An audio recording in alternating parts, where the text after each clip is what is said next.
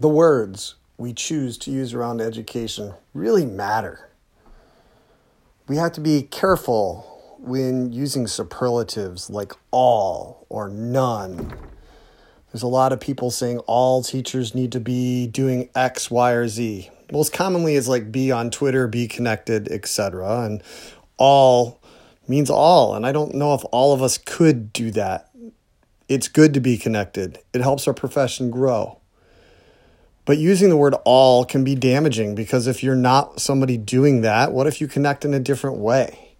What if you use a different tool?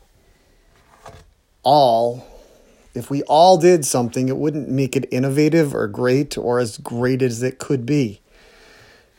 Those of us that have time that like the tool should use Twitter or Instagram or Facebook or Google Plus groups or email or phone calls or texting.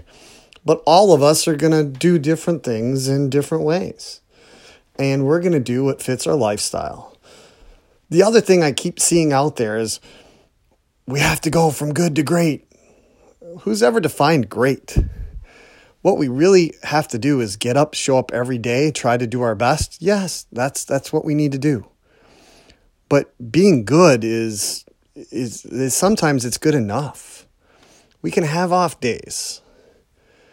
I see all these Twitter stars, social media stars, education apostles, whatever you want to call them, saying go from good to great, do your you know, be awesome every day. You know, I try.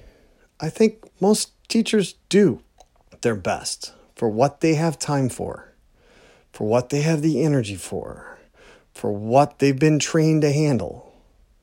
I don't think anybody out there wants to go back or be worse. Sometimes we do need to keep an open mind and we need to try new things when we can. But we don't have to throw the baby out with the bathwater. And being good every day is better than a lot of things. I think we need to put our students first.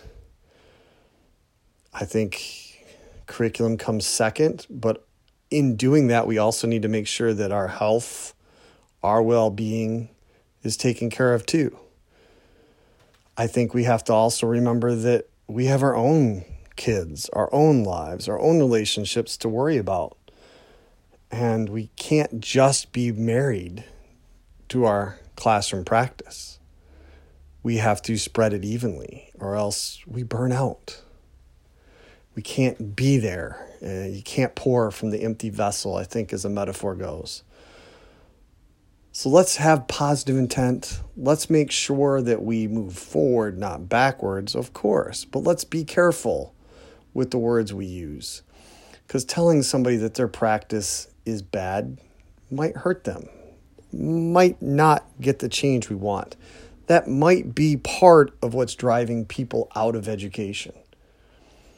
Is people keep hearing go from good to great, and it's like, I'm doing the best I can. I'm keeping my head above water. You got to do more. Well, I can't do any more.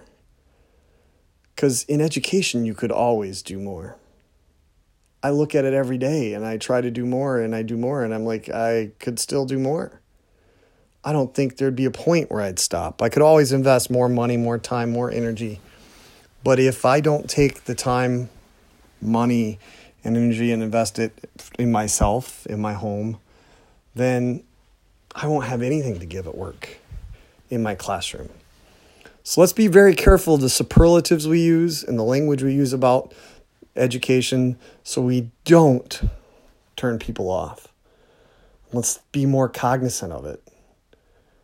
I'm just tired of hearing going from good to great. I'm tired of hearing these superlative words that, you know, all or none or nobody should give homework. Well, there's there's practical uses for homework.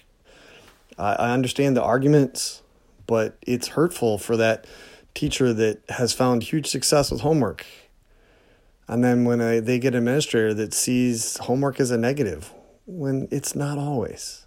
Nothing is always a negative.